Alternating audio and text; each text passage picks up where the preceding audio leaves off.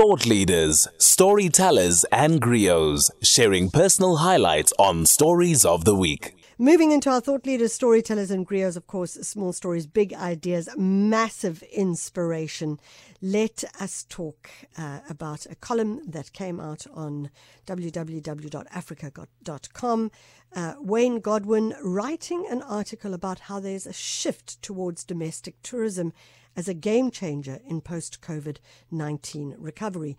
It's an interesting one because it's certainly something we've spoken about plenty of time here on SAFM the idea of what it means for you and I to travel internally in our country and to make that difference when it comes to tourism. Wayne, thank you so much for joining us.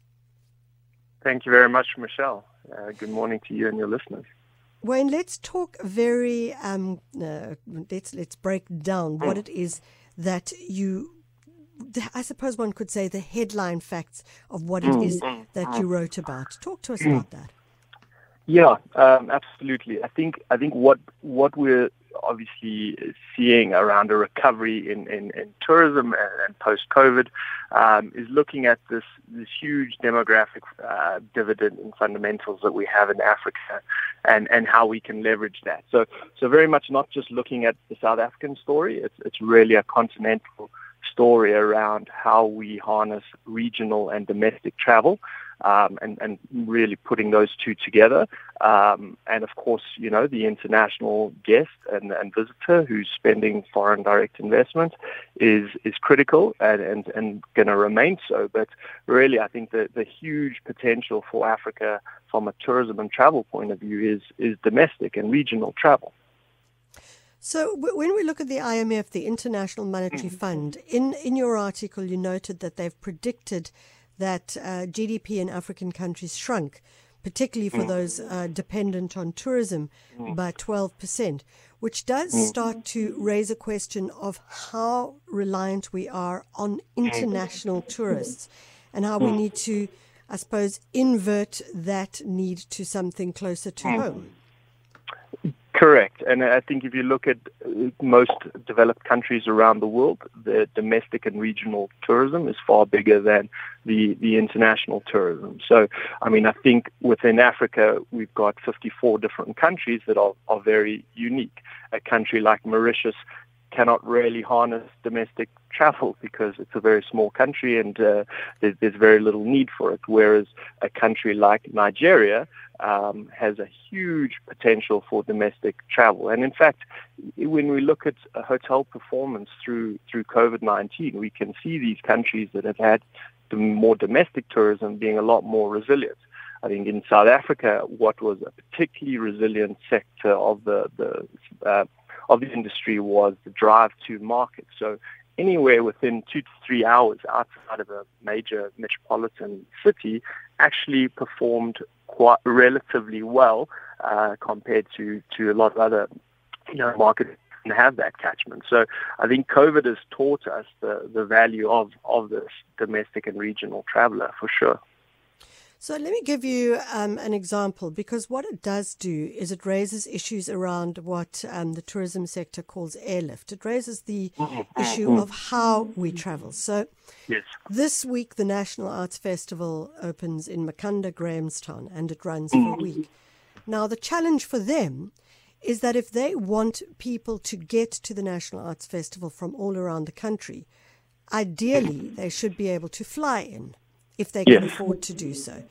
Unfortunately, there's very little airlift. I think there's only one or two flights that are flying into uh, Port Elizabeth Gqeberha on a daily basis, given the uh, extraordinarily lack of um, domestic flights within that area.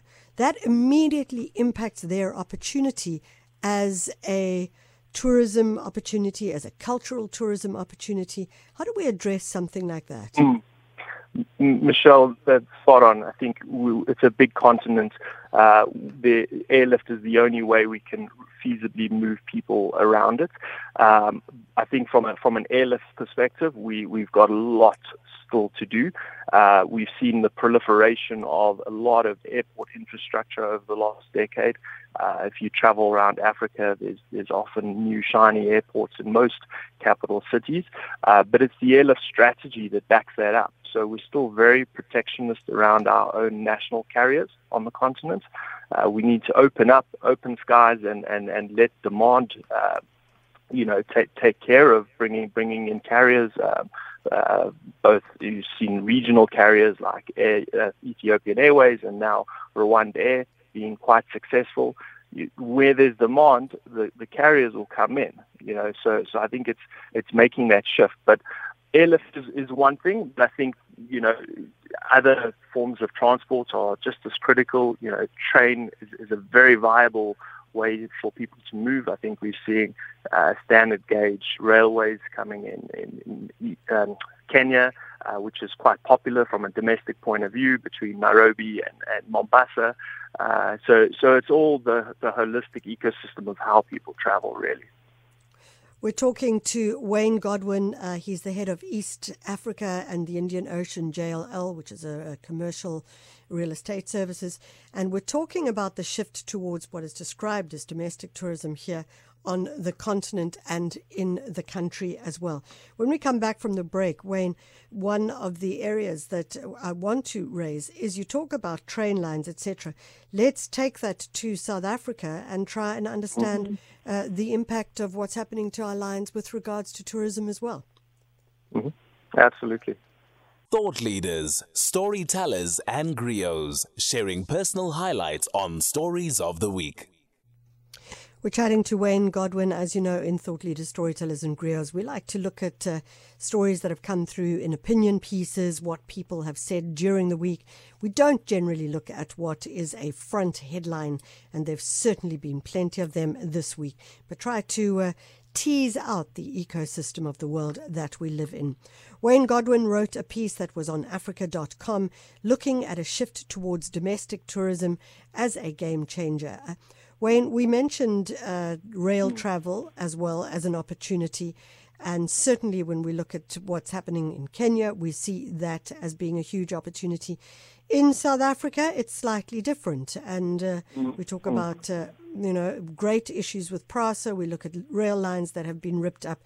This does impact the possibilities of traveling by rail as part of the domestic tourism opportunity as well. Yes, uh, absolutely. I think that's, uh, rail is a very viable and economic way to move move people. So I think that what we've seen with our own um, with our own rail uh, system has, has, definitely had a, had a big impact. I think in South Africa we're still fortunate that the infrastructure is relatively good from a travel point of view.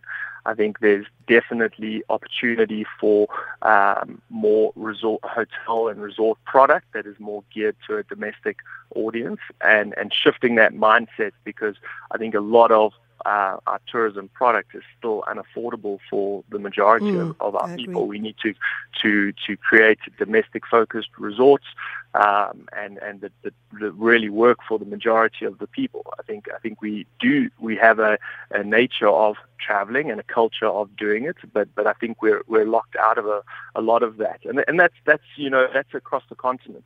Um, but but I think that's if we're to make if we're to leverage this huge demographic dividend and this rise of young growth of young people um, population on on the continent, we need to have the right product for it. I think we are seeing examples of it. We're seeing a lot of investors looking at mid-scale or what we call three-star um, new brands and, and, exciting lifestyle brands on the continent, the likes of Onomo, uh, the Mangalis Group. Um, you see a, a, property like Social House in, in Kenya. I think it, it, it can be done. Um, it's it's not necessarily that easy, um, but but you only have to look at the demographic fundamentals to to see that there is going to be a rise of, of domestic and regional travel for sure. In closing, Wayne, one of the things you spoke about in your article was the um, launch, obviously, of the mm-hmm. African Continental Free Trade Area yes. and the impact Great. that that could have with regards mm. to certainly for the participating countries with regards mm. to a growing middle class and and also yeah. youthful traveller. Talk to us about mm. how that is making a shift. Yeah, absolutely. And I, and I think that free trade agreement will be a, a, catalyst to other policy change, such as visa, uh, dropping a lot of the more draconian visa requirements that we have, and, and visas are expensive, and that definitely makes a big difference. But but more broadly, I mean, trade equals you know the movement of goods and the movement of people.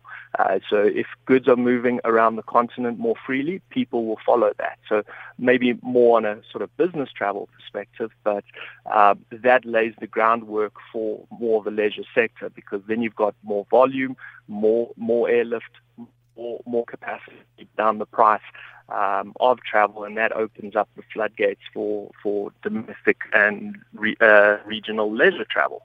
So, so I think that is a very important thing. Look, it's been in, in policy for formation for, for some time, uh, but I do, I think most people are confident that it will uh, will, will see the light of day um, and definitely have a big, big catalytic impact.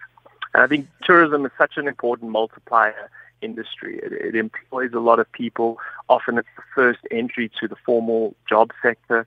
Um, it employs a lot of, uh, of women. It employs a lot of youth, um, and it, it really it really should be prioritized from a from a government perspective. Uh, because you know it's not like the, uh, we work a lot in the Middle East and where we really have to create destinations often. Uh, Africa has the destination. You know, you don't have to go create a Masai Mara or Vic Falls or um, Zanzibar. It's it's there. You know, it's about yeah. now leveraging it and and um, creating the right policy environment and infrastructure to actually. Uh, and we're also we have the people we have the, the growing middle class, and that's we just have to unlock that now. Fantastic. Wayne Godwin, head of East Africa and the Indian Ocean at JLL.